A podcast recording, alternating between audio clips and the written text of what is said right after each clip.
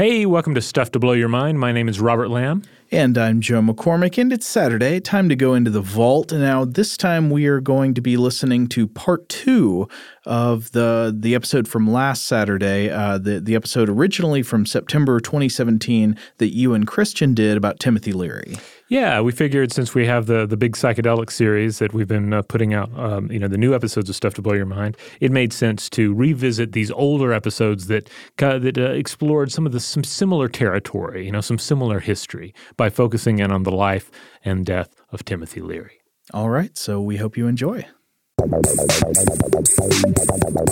Welcome to Stuff to Blow Your Mind from HowStuffWorks.com.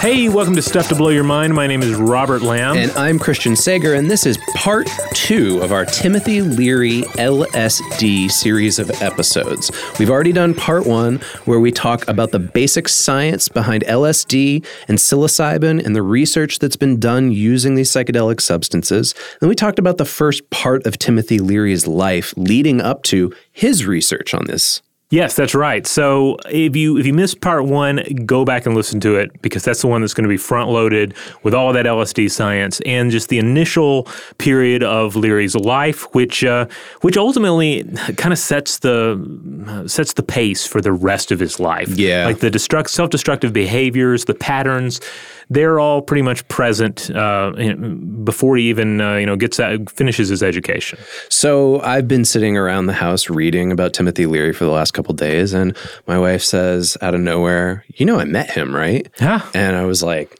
No, really, and and it, we both went to college at the University of New Hampshire for undergraduate. And uh-huh. before I got there, but while she was there, either as a freshman or a sophomore, uh, Timothy Leary came on one of his infamous campus speaking tours, gave one of his, you know, enlightenment talks. And then afterwards, my wife was outside the venue just like smoking a cigarette. And Timothy Leary came out and sat down next to her and just smoked a cigarette with her. And they chatted for like five or 10 minutes. And then he got up and went on his way. What'd they talk about? She didn't really say. She just said that like he was this kind of kind, cool, older guy. Yeah. But when I read about his life and all of the uh, sort of women he went through, I can't help but imagine that he's the kind of like old, he was the kind of older man who leeringly went up to 18 year old girls after talks and was like, let's talk about LSD, you know? Huh. Yeah, one of the interesting things that Robert Greenfield points out in his biography, though, is that apparently, like, th- there's the Leary that we all imagine, which is often that. Uh, that cool older guy, you know, with, yeah. uh, with all this uh, charisma, and certainly he seems to have had a certain amount of charisma his entire life.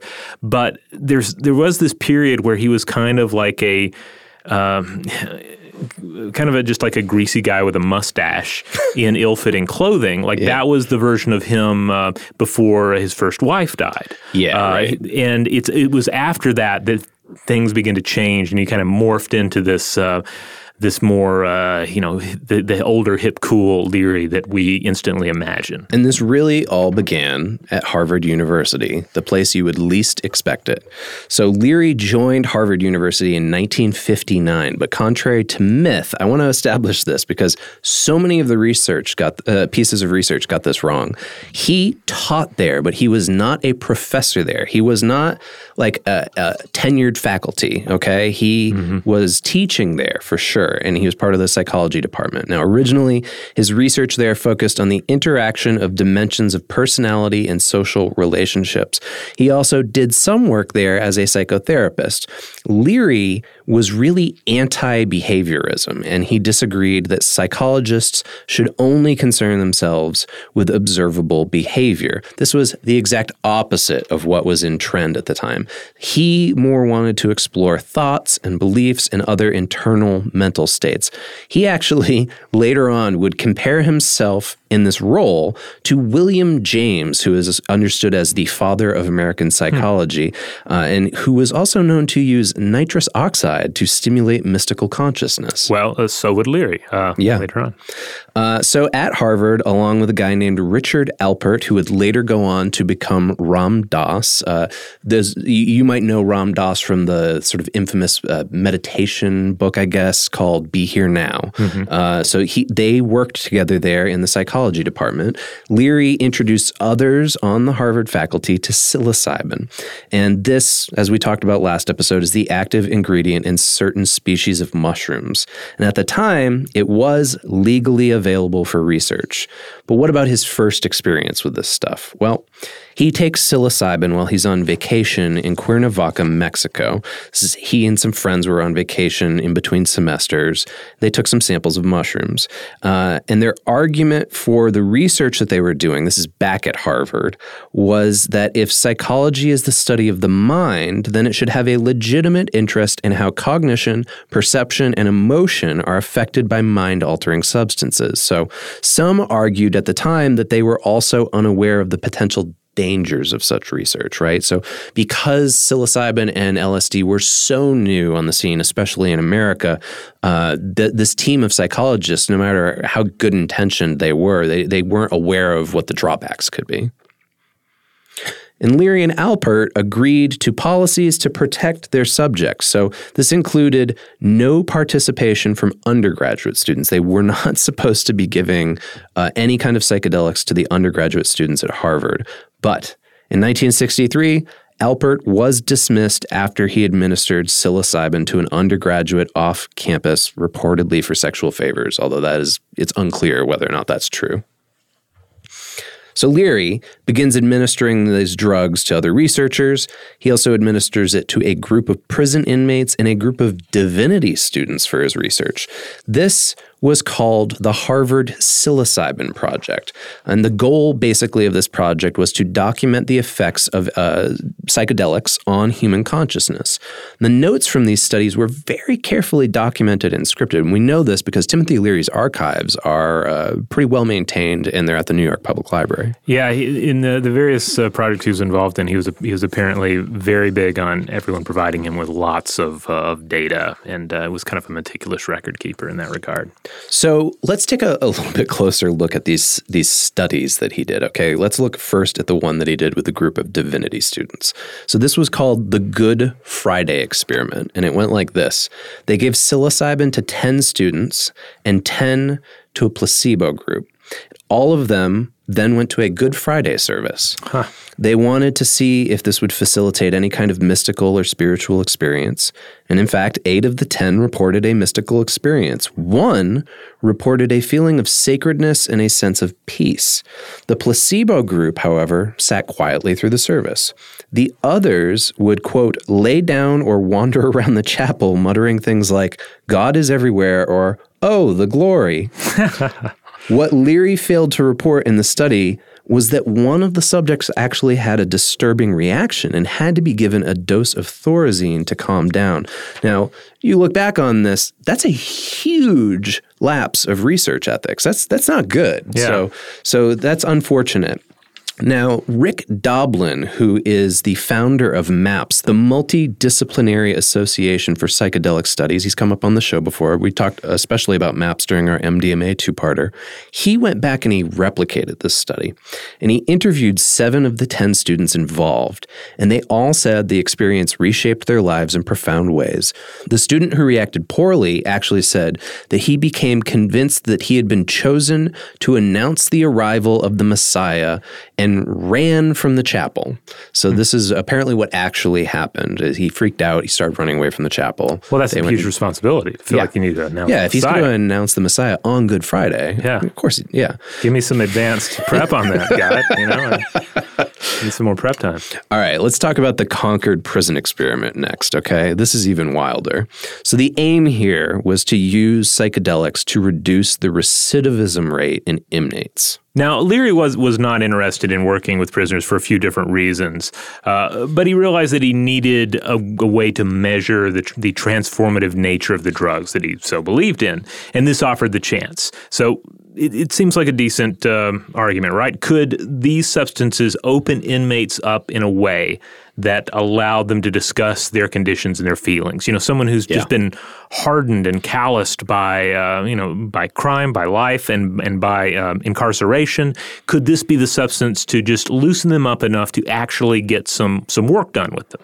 So over the course of nine months, uh, they used over a dozen convicts there as test subjects with psychedelics.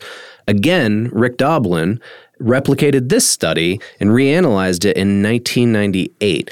Uh, he found that Leary's conclusion wasn't warranted. Le- Leary's conclusion was the recidivism rate has been significantly reduced. Uh, but, but Rick actually found eh, maybe not so much, Timothy Leary. Uh, the flaw was in the reporting results. He looked at recidivism rates 10 months after release for the psilocybin takers, but he didn't look at the same amount of time for the control group. He only looked at them 30 months later. And this is important because recidivism depends a lot on time, with rates rising the more time one is out because of the increased opportunities. You know, Yeah. you- when are you going to end up getting busted and end up going to back to jail? Is it going to be the first day you're out? No, it's going to be in the the weeks that follow as more and more temptations come. Yeah, we've talked about this on the show, geez, many, many times, but this goes.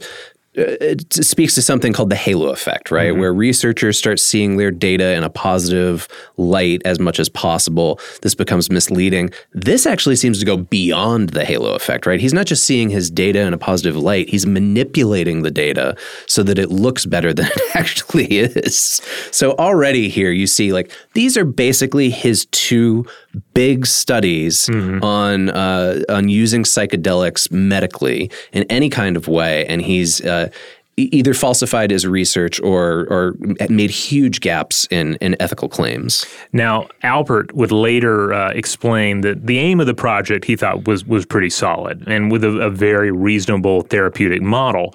But he says it would have required long term application and study, and Leary simply didn't have the patience for long term studies. Um, which uh, it's, it, you can easily make the argument. Well, then you're kind of in the, the, the wrong line of business here, right? Yeah, I mean, if you yeah. were if you want to conduct a scientific study, if you want to really um, do the work, then you need to have the patience to see it through. And if you if you don't have the patience, you're going to end up with what we have here um, a, a a flawed study that ends up uh, having to be thrown out uh, later on. Now, remember how I was saying that the uh, the the notes that he took during this time were meticulous. Uh, Wired magazine did a great article on Timothy Leary, and I pulled a quote directly from it. They said later reports adhere less strictly to reality, meaning his reports. In one, filled out in March of 1963, just weeks before he got kicked out of Harvard, Leary prints in big block letters. He puts down a question mark for his age and lists his occupation as angel. Okay, yeah. So you can start to see that he's already unraveling here, right? So Leary eventually moves on from psilocybin and he tries LSD in 1962 and then was dismissed from Harvard in 1963. Various faculty and administrators were essentially worried about the safety of their subjects, especially because Leary and Alpert were conducting their research while they themselves were under the influence of psilocybin. Uh, psychologist Professor Herbert C. Kelman circulated a letter around the faculty and called for a meeting, calling for the trials to be voluntary. One of Leary's former students remembers that they had a choice at the end of the semester. They could either take their final or they could participate in psilocybin trials. So it's interesting. That's an interesting choice to make. Yeah, yeah, it, it, it is an odd choice uh, to give a college student. So, okay, after all this stuff with the faculty, Leary was officially fired for failing to fulfill his teaching obligations because he went traveling instead. This is actually what they nailed him for was that he wasn't teaching his classes. It wasn't the actual research that he was doing. He was just kind of like, eh, I'm just going to travel instead of teaching my classes. And they were like, look, uh, the job says teach the classes. You're not really doing the job. Sorry, you're done. Now, this is the moment where Leary and Alpert, though, are propelled into stardom because they get kicked out of Harvard, and that's a big deal, right? And they become proponents for psychedelics. Peter Conners writes this book called The White Hand Society about Leary and his relationship with Allen Ginsberg. And he says this is really, there's a certain point, and this is it, where Leary gives up on science. Instead of looking for data to legitimize his psychedelic research, he started talking about spiritual enlightenment instead. This wasn't entirely his fault because let's think about it. He had no adequate scientific language in place to do so. Uh, instead, he fell back on hip poetic language that he picked up from hanging out people like Allen Ginsberg and Charles Olson. And that really ended the field of psychology taking him seriously in any way. Mm-hmm.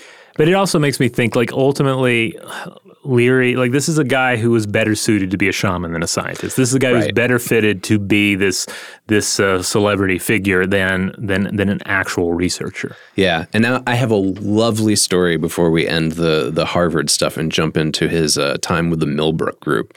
So William S. Burroughs is one of the people who actually denounced Timothy Leary Oh, for wow. the same thing. He, William S. Burroughs, obviously interested in Yeah, psychedelics. author of Naked Lunch. Yeah. He goes to visit Timothy Leary while he's at Harvard, and Burroughs gets there and he's like, where are the scientific studies? Like, I expected there to be mazes with rats running through them and electrodes and stuff. What you aren't proving anything. All you're doing is just sitting around and getting high and enjoying yourself. so even William S. Burroughs was like, no, sorry, like I'm not buying this. So it makes you sympathize with this Harvard faculty crew who are like kind of painted throughout the history of psychedelics as just being these like stodgy old men, right? Mm-hmm. But like even William S. Burroughs was like, eh, you're not really doing anything here. Yeah, well, Burroughs is, is basically saying, "I thought you were one of them, but you're just one of us." Right. You know. Yeah, yeah, exactly.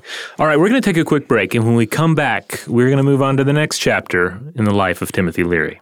All right, we're back. So this is a great quote that comes from uh, Louis Menand's New Yorker article on Timothy Leary, and I I think it's a good segue into his time with the Millbrook Group. He says, The only things Leary was serious about were pleasure and renown. He underwent no fundamental transformation when he left the academic world for the counterculture. He liked women, he liked being the center of attention, and he liked to get high. And then there's a, this is another quote from it. He was a counterculture salesman, and he wore on every occasion the same blissed out smile, a rictus somewhere between a beatific what me worry grin and a movie star's frozen stare into the flashbulbs. One of his ex-wives described it as the smile of the ego actually eating the personality. Huh. Whew, that I, I can't think of a harsher condemnation. That's ooh, brutal. All right. So these guys get kicked out of Harvard. That's where we left off, basically, right? Alpert and Leary, they go and they say, well, let's just uh, establish our own privately funded research group, and we're going to call it the International Foundation for Internal Freedom. And it's going to be in Mexico. Basically, we'll get a bunch of people around the world to form groups. They'll take LSD and they'll report their results to us. It'll be kind of like citizen science. Yeah, yeah, very scientific. Unfortunately, the Mexican government wasn't having it. So they stepped in and they demanded that Alpert and uh, Leary leave. So they leave. They've got no place left to go. Cambridge doesn't want them. Mexico doesn't want them. Well, where do they go? They go to this country estate in Millbrook, New York, that was provided to them by a millionaire who sympathized with their research in LSD. This is what we all need, man. We just need a sympathetic millionaire. yeah. This millionaire was William Mellon Hitchcock, also known as Mr. Billy. Huh. Yeah, Mr. Billy was the grandson of the founder of Gulf Oil. This is where all his Oh, money okay. came from. And at Millbrook, Leary established what he called the Castalia Foundation, which he said was dedicated to the scholarly study of LSD and its spiritual applications. So, what's one of the things he does while he's there that's anywhere close to academic? He helps develop a device that's called the experiential typewriter. Uh, and this allows psychedelic subjects to record what they're experiencing as it's happening. Otherwise, they can't tell you. This is essentially him saying, I can't not be high while I'm doing these studies on people. So we need something that we can just hit buttons of to get across what's happening rather than have somebody who's in the room who can sort of translate it, right? Like it's easier to have a, a special typewriter for people than, that are high than to have a single person that is not high in the room. It seems to be the case. Yeah. Yeah. So this thing looked like an old adding machine. It had large buttons on it that had labels to indicate what kind of bodily sensations you were experiencing or if you were having hallucinations or you had a sense of entering the void. I'd love to see what the graphics for I think it would be an emoji, right? He- he's Yeah. describing, he was inventing an emojis only typewriter. You know what? Yeah, we're not giving him enough credit. Yeah. Timothy Leary invented emojis. we wouldn't have the emoji movie if it were not for Timothy Leary, uh, to, you know, to, to blame him for something else. Okay, so then this thing basically after you you know you're high, you pound on all these buttons, it prints out a little paper script that records what your trip was like. Uh, some articles characterize the Millbrook group and Leary as actually not being as uh, kind of like psychedelically crazy as you might think they were. Uh, they were sometimes depicted as being East Coast upper class elitists and very exclusive. Now, Ken Kesey and his uh, Merry Pranksters came out there at one point, uh, and they were like, "Oh, this is great. Let's go meet these psychedelic pioneers." And they're like, "Oh man, these guys are just total stiffs. They're boring." um, so it's this, this interesting interaction between these two worlds. Yeah, like because you, you tend to think, well, Leary would have just been able to move throughout uh, the the counterculture, and he would just be embraced everywhere. Yeah. But uh, but not so. So during this time with Millbrook, Leary was convicted on several charges. This is when a lot of the prison stuff happens. Uh, it's all related to drug use and possession. The Millbrook house itself was raided, and Leary was arrested by who? G. Gordon Liddy. Yes. Uh, and at the time, G. Gordon Liddy was the he was part of the county sheriff's department there in New York. Now later on, he went to be part of the Watergate burglary, uh, and he ends up kind of teaming up with with Timothy Leary down the way. Yeah, we'll get into that in a bit. So yeah, so this is man, this is where things just really started getting bonkers, right? Mill, Millbrook and afterwards are just where things really uh, let loose with Leary. Yeah, now this is definitely a period where, on one level, uh, Leary and his bunch they are being targeted. you Yeah, know. totally. Uh, on the other hand, you could also say, well, they're kind of they're making themselves easy targets, but uh, you, know, you you eventually end up in kind of gray area there Mm-hmm. uh, when when you're saying, well, you know, did he have it coming or not? But now this is certainly a, a period of time though where you can say that that Leary and uh, people in his circle were being targeted by the authorities. On the other hand, you might charge, well, they were they were kind of making themselves ideal targets for these uh, for these forces as well. Yeah, yeah. I mean, well, let's take this as an example, okay? So, right after this raid happened, Leary goes down to New York, and at the Manhattan Town Hall there, he gives a talk. And there he says, LSD, it might actually be a problem. And he says, quote, LSD may be creating a new race of mutants. This is like the the kind of hyperbole that he's starting to use in his rhetoric. Mm-hmm. He said he was going to stop using LSD and he urged others to do so, but he also advocated that LSD would cure alcoholism, accelerate learning, and may be helpful in treating all forms of mental illness. Well, as we know from the last episode, some of these things seem to be true. We just need to do more research on them. But because of its harmful side effects, Leary advised using other methods to produce psychedelic effects. So he says you can just simply do this with the right lights, sounds, and a stroboscope. So he's basically like, yeah, just don't bother with the LSD anymore. Just like get in the right mood, man, and we'll like put the right kind of colorful lights in a room and, and things like that. And it's the same experience. Well, this is this is a really inter- I found this to be a really interesting chapter in his life, based on Greenfield's telling in the biography.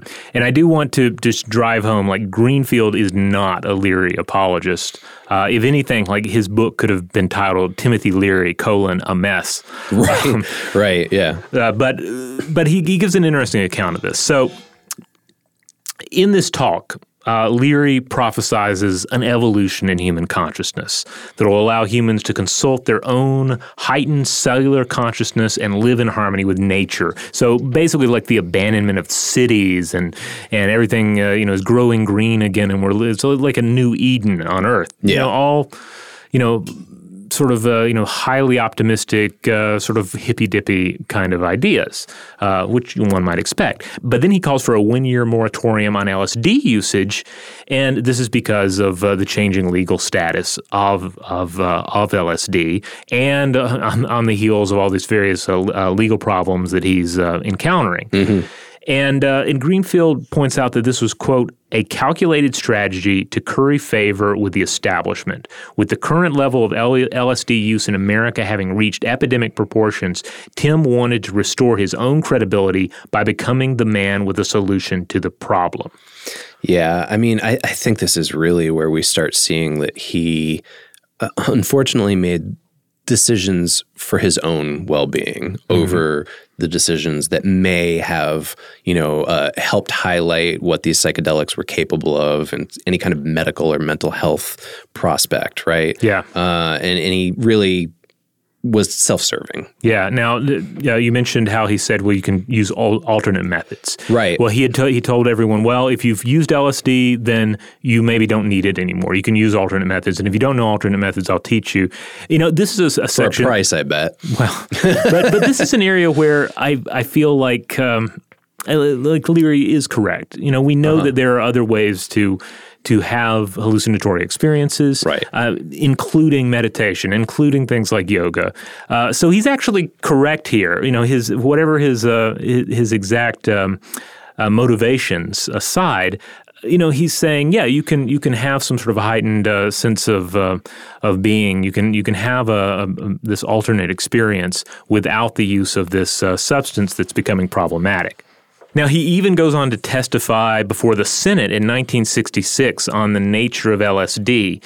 Uh, but this turns out to be a rather lackluster performance. So he, he wasn't very assertive, and there's it's. I was reading the uh, the you know, the back and forth here, and there's just like a lot of stuff where he makes a statement, and then uh, they're asking him if is that a, is are you being metaphorical or is that a literal statement, and they spend time discussing that. They talk about how LSD might theoretically be controlled in some fashion, uh, but ev- everyone was pretty much disappointed with how it came out. Like he basically, this was the, a point where Leary could really stand up and be the like the positive, optimistic voice of the of the counterculture and, Yeah. and speak for for this substance and speak for its research potential. And he wasn't able to come through. I just imagine like people like John C. Lilly or Sasha Shulgin were like just sitting at home, like face to palm, just like, oh, like, man, like you were supposed to be the one that made this accessible for the rest of us. And now we're all screwed. Yeah. Also, I'm really glad Twitter wasn't around when Timothy Leary was alive. Can you imagine? He would have been insufferable on Twitter. Yeah, probably. All right. This is also around the time where he gives his infamous 1966 Playboy interview. This came up in every single article I read about him. So I went and I pulled the actual text and read the interview. This was, man, Playboy must have spent a lot of money on the sheets of paper that they printed this interview on because it was like a novel. Uh, he makes some really outrageous claims here, including that women commonly can have several hundred orgasms during sex on LSD. So that doesn't seem to be true. Uh, now, again, fair enough. We haven't done that much research on it, but I'm pretty sure that's not true. Uh, some other stuff he said, he talks more about that LSD ceasefire, basically saying that he thinks that the two generations that are, you know, battling over LSD right now need to just like cool off for a little while so that they can get to the point where they can start looking at it analytically. He also says, like, some frankly really misogynistic stuff here, not just about you know women and sex, but he says every woman has built into her cells and tissues the longing for a hero sage mythic male to open up and share her own divinity. But casual sexual encounters do not satisfy this deep longing. Uh, so he's just he's really making these like m- huge mythic pronouncements, uh, and, and it's just I think in poor taste. Maybe in '66 it was taken as being sort of a little bit more eccentric and interesting. yeah, but certainly to modern readers, this Mm. does sound like the ego consuming the personality. Now this is uh, this next quote is really one of the worst ones. Uh, he's asked about homosexuality, and he says the fact is that LSD is a specific cure for homosexuality. It's well known that most sexual perversions are the result not of biological binds, but of freaky, dislocating childhood experiences of one kind or another. Consequently, it's not surprising that we've had many cases of long term homosexuals who, under LSD, discover that they are not only genitally, but genetically male. I don't even know what he's saying there. Yeah. Uh, that they are basically attracted to females. The most famous and public of such cases is that of Allen Ginsberg, who has openly stated that he uh, the first time that he turned on to women was during an LSD session several years ago. This is only one of many such cases. Okay, so I, I have a, a, lot, a lot of problems with, with all this. Stuff, Yeah. so- but I mean, one of them is that it's not like Leary didn't, did not, and had not um, had numerous uh, friendships and uh, and professional relationships with uh, with, with uh, homosexual people. Yeah, Uh, doc- including Allen Ginsberg. yeah, and uh, Dr. D was another one. uh, Right, I yeah. mentioned uh, you know Tuscaloosa as being kind of this. Um, uh, the university there being this uh, this sort of uh, you know f- fortress of, uh, of of liberal minds at the time, and a number of different homosexual professors, uh, many of which had you know had gone to bat for for Leary and helped him uh, with the connections he needed to to navigate that portion of his life. So Mm-hmm. it just seems just completely ri- ridiculous and. Um, uh, and, and disappointing to, to to hear him talk about. Yeah, I mean, he's saying stuff that's like patently untrue. He has no evidence for that. But that on top of all of it, he's throwing his friends under the bus. you Yeah. know? it's just it's strange. Uh, and so, really, this is the point where a lot of people feel like he helped hasten the blackout on psychedelic research because every time he had a stunt like this or the one where he gave that talk in the Manhattan Town Hall, it would just. It, accelerate the establishment's thoughts that, oh my God, we absolutely have to shut this down, right? So the Millbrook group goes on to disband, and Leary becomes a psychedelic speaker coach. And this is really the latter part of his life, what most people know him for. Uh, he's a public figure. He's associated with psychedelics and spiritual discovery. He even starts his own church called the League for Spiritual Discovery. He writes a bunch of books. In uh, one segment that I read about this, a guy named Steve Silberman described Leary as a genius marketer during this time. And he says he could have had a brilliant career hyping up luxury cars, iPads, or social media startups. Instead, he was hawking LSD and psychedelic gnosis. Uh, and then in that same conversation, uh, Conners, who, who wrote that uh, White Hand Society book that I mentioned earlier, he responds and he says, Leary got caught in a circular trap of marketing himself so he could get money to then afford to defend himself from his prosecutors. Hmm. Uh, so it's just all kinds of crazy stuff are going on. He gets pulled over in 1968. Uh, he's he's driving down Laguna Beach and he's arrested for drugs. His son was so stoned in the back seat that when they pulled him into the um, jail, he took off all of his clothes and started masturbating. When he was shown what his son was doing, Leary laughed. Uh, his daughter was sentenced to six months in prison. Jack was ordered to undergo psychiatric observation. Leary got one to 10 for possession of marijuana. So, this is just one of many cases where he goes into jail and he gets out, right? He's described in the New York Times obituary. When he died, this is how the New York Times described him as having an elegant, happy contempt for authority. And this is around the time where Richard Nixon infamously refers to him as the most dangerous man in America. Ah. Again, hyperbole. Everybody all over the place. Sounds a lot like right now. People are just throwing out like this stuff that is just like super extreme. Uh, he talks to Marshall McLuhan during this period of time. This is when McLuhan advises him, yeah, you know what you should do? You need to come up with a catchy slogan to advertise the wonders of LSD. This is where we get turn on, tune in, drop out from. Basically, McLuhan saying, like, you need to get better at brand marketing, dude. I, I never thought that that was a really great uh, slogan for anything. I mean, the, the drop out part, especially, it's just like, I, I, I don't want to try something that's going to make me drop out of something. Right. Yeah. Yeah. Yeah. Um, he basically becomes a celebrity during this time. I said this at the top of the first episode. This is where he becomes famous for being famous, right? He ends up associating and taking trips with, and, and I mean psilocybin trips with authors, musicians, criminals, and movie stars, right? Yeah. And he just gets famous for hanging out with these people. In 1970, he declares his candidacy for governor of California. Who's he running against?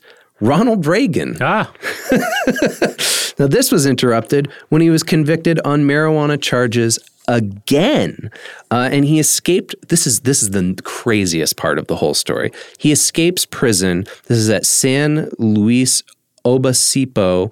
Uh, I guess that's a prison in California, and his followers help him get to Algeria.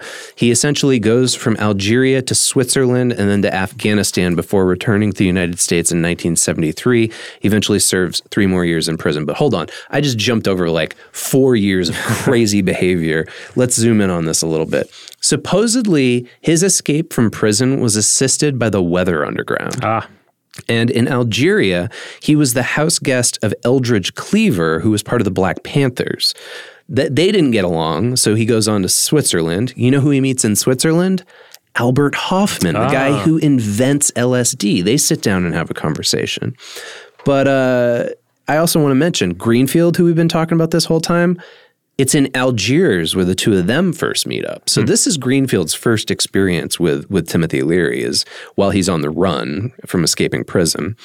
Uh, when he returned to the U.S., here's the thing: he was facing way more jail time than three years, and he informed on all of his previous associates to the authorities. That includes his third wife, Rosemary. So he he informed on her as well. She had left him during the middle of all this. He ends up writing articles for the conservative magazine National Review. And in these articles, he starts attacking John Lennon and Bob Dylan. And the reason why was he wanted to demonstrate that he had rehabilitated so they wouldn't put him back in prison. Uh, and this this again sounds like the, the classic pattern with Leary that the Greenfield points out that he'll he'll get on a, a kick where he's following a rigid system and adhering to some sort of a you know expectation of what he should be, but it's only going to last for so long. Yeah, he turns around and bites the hand that feeds him. Yeah. Yeah. So, okay. After this, he mainly spends time on the campus lecture circuit. This includes public debates with G. Gordon Liddy. This is like one of the most fascinating parts that we found in this entire affair here. Yeah, the the Liddy thing is interesting because both Leary and Liddy had become caricatures of themselves at this point. Um, you know, inflated cartoon characters of liberal goofiness and conservative uh, uh, uh, uh, curmudgeonry. Uh, they, they even made a movie uh, to capitalize or, on, on their fame, or, or I guess to squeeze the last bits of juice out of it. Um, and there's a 1983 New York Times review of the film by Vincent Canby, and he shares the following. I thought thought this was particularly uh, telling. The two men are not exactly freaks, but one has the suspicion that they wouldn't be showing off in this way if they could possibly make a living in some other fashion. Whether uh, accurately or not, the movie suggests that the world has passed them by and that this personal appearance tour is one of the last ways in which uh, each can turn his individual notoriety to profit.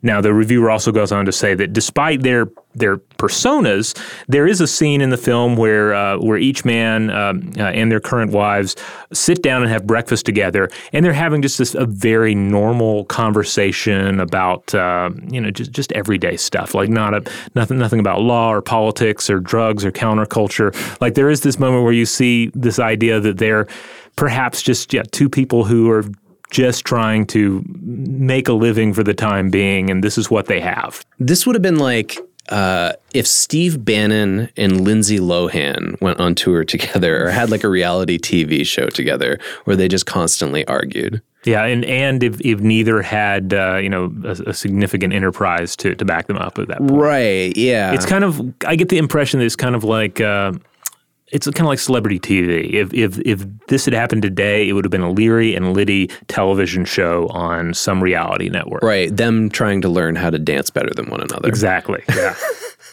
All right. Why don't we take one more break? And then when we get back, we're going to talk about the end of Leary's life and his focus on, of all things, cybernetics. All right, we're back. So, we've talked a lot on our show before about cyborgs and cybernetics and transhumanism and what that has to do with space travel. It turns out Timothy Leary in his 70s became fascinated by all this stuff, specifically electronic communication. And he would tell his audiences that electronic communication was going to be what would free their brains and souls from oppressive orthodoxies like education, religion, and politics. In particular, he was fascinated by things like virtual reality, computer games. He even went so far as to start his own software company before he died. He also predicted that uh, implanted uh, septal electrodes would one day be used recreationally.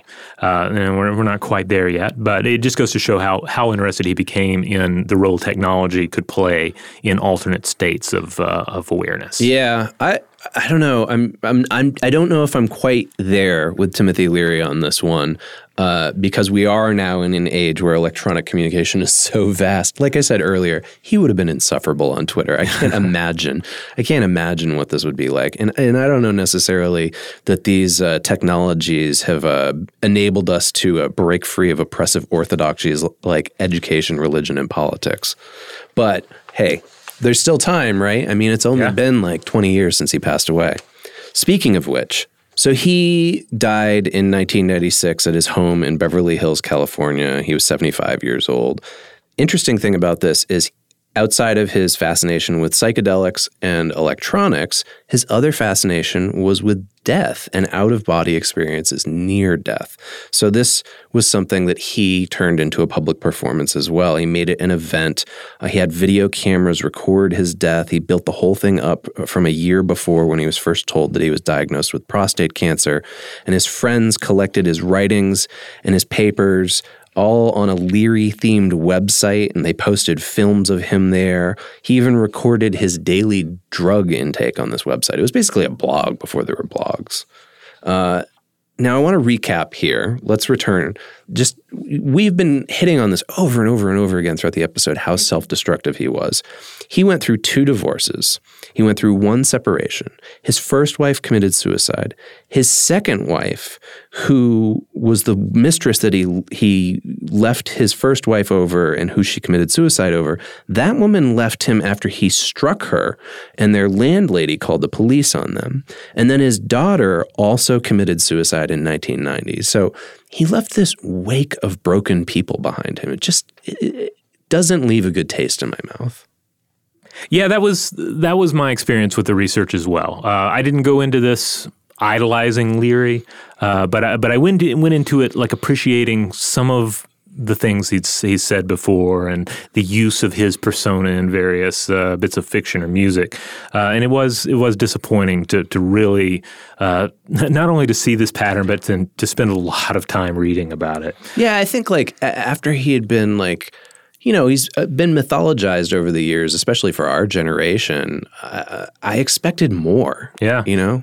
Well, a lot of you know, I noticed that a lot of people were kind of critical on on Amazon, for instance, of the uh, uh, the Greenfield biography. Oh, really? Because they thought, you know, it's like, oh, he's just kind of a it's kind of a hatchet job or whatever. But uh, I think the thing is that the biography reveals more about the real Timothy Leary than a lot of people, you know, were comfortable confronting. Yeah, yeah. Now um, he's dying, as you said, and uh, and he's keeping a track of the various substances he's, he's taking. So Leary actually considered taking LSD on his deathbed, and this would in, in doing this he would have been following the lead of uh, Aldous Huxley, who uh, took an injection of 100 micrograms on his deathbed. Um, now, in the time leading up to his death, Leary did use ketamine and uh, enhanced it with nitrous oxide. He drank. Toward the end, there was a lot of, of smoking, uh, especially. Uh, Carol Rosen, uh, a friend who is at uh, at his bedside, said that his uh, penultimate words were "Why not? Why not? Why not?" Repeating the final question fifty times, fifty times in different voices, and then, according to his son, he said "beautiful" and died. Huh. Okay. Part of me is is very cynical and has to wonder how much of that was performed. Yeah. Given that he knew that the cameras were on and everything. That's true. Yeah, this is true. Now, he had pursued cryonic suspension at one point, but his final wishes were that his cremated remains be distributed among his friends as well as shot into space. So, indeed, a year later, seven grams of his ashes in a vial went into, a spa- into space on a Pegasus rocket. And this, by the way, was the rocket that also contained seven grams of ashes uh, from uh, a few other notable individuals, including Gene Roddenberry. Now, So how do you get do you buy into that ahead of time or does somebody sponsor you? How's that work? um, I think in Leary's case, it was a sponsorship situation. Okay. Now, G- Greenfield in his biography has uh, he sums everything up. Uh, I think uh, rather succinctly at the end. He says, "A self-proclaimed cheerleader for change, who himself had never been able to change, Timothy Leary had finally achieved his heart's desire. In death, as he could never be in life, he was not only free but soaring through the heavens, at which he had gazed so often in wondering during his most improbable life." That's a that's a very nice eulogy, I think. Yeah, I mean, but I mean, it also just sums up the, you know a lot of the the disorder that was Yeah. there as well. Yeah, absolutely. But it paints him in a nicer picture than I think, honestly, maybe we have in the last two episodes of the show. We've been trying. I really wanted to give him the benefit of the doubt, you know? Yeah, uh, same here. Yeah. So, actually, I mentioned this earlier, but Leary's archives are today stored at the New York Public Library. Reportedly, the library paid $900,000 for them. Uh, and a portion of that, just to be clear, went back toward processing the collection. These archives had an interesting life before they showed up at the library because they were moved from place to place so that they could avoid the FBI seizing them. Uh, and they, they actually uh, it did end up getting seized by the FBI regardless. And then they were returned. They ended up in a storage facility in California until 2010. Now the library houses his documents alongside George Washington, Herman Melville, and Truman Capote. So in closing, um, yeah, uh, there was there was definitely a lot more chaos and disorder in Leary's life than than uh, than I anticipated going in. Again, not not being very familiar with the details of his life, just sort of having the a pop culture awareness of him and a media filtered awareness of him. Um, yeah, it ended up being. Uh, at times, a depressing journey to to, uh, to to read more in detail about his life and, and his work. Yeah, uh, I agree. The New Yorker review of the Greenfield biography that we used for a lot of this compares him to Wilhelm Reich, who we also have an episode on. Uh, and they basically say, look, they were both renegade psychologists who became brand fads among quote unquote enlightened people. Uh, to me, Leary seems to be more like a sly huckster than any kind of contributor to philosophy or psychology. Like I said, that's unfortunate. I, I guess I just expected more. Uh, the Don Lattin book, The Harvard Psychedelic Club, which I also read through, refers to him as the trickster throughout the book. Like they give a sort of like mythal, mythical uh, status to each of the characters from the Harvard Psychedelic Club. Richard Alpert or, or Ram Dass gets the term the seeker, but Leary is the trickster. So he'd be kind of like the Loki of this Avengers. Yeah, it seems like it. Yeah. Uh, I had a hard time reading all this research and not seeing a, a selfish kind of egomaniacal guy who seemed to sacrifice all of his family and friends along the way just so he could extend his five minutes of uh, either fun or fame or both. I don't know.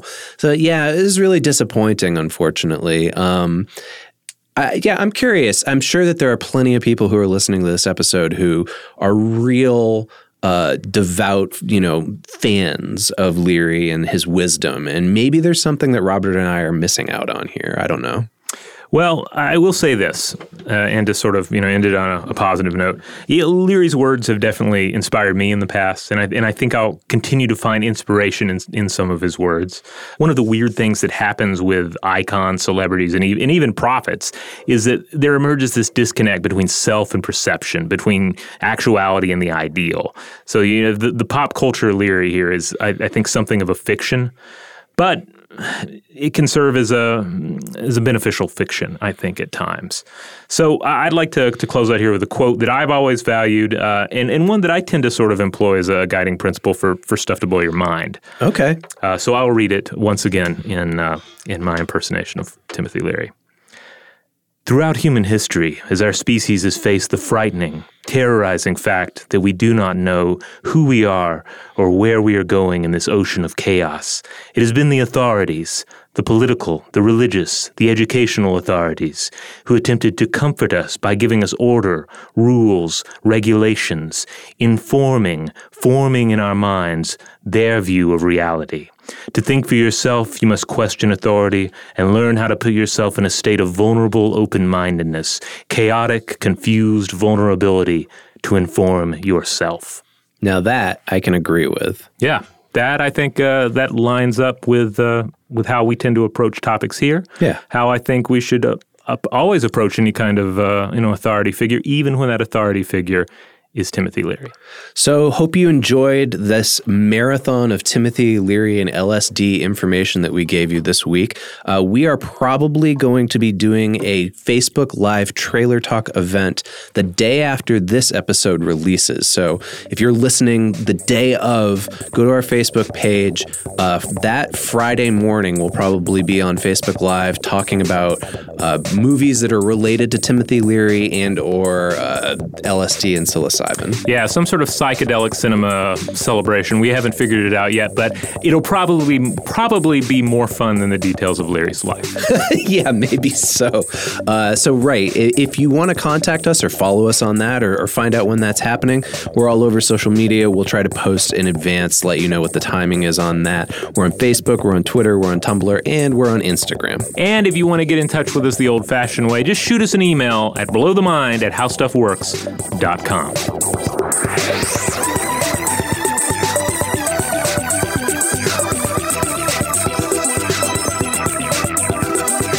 For more on this and thousands of other topics, visit howstuffworks.com.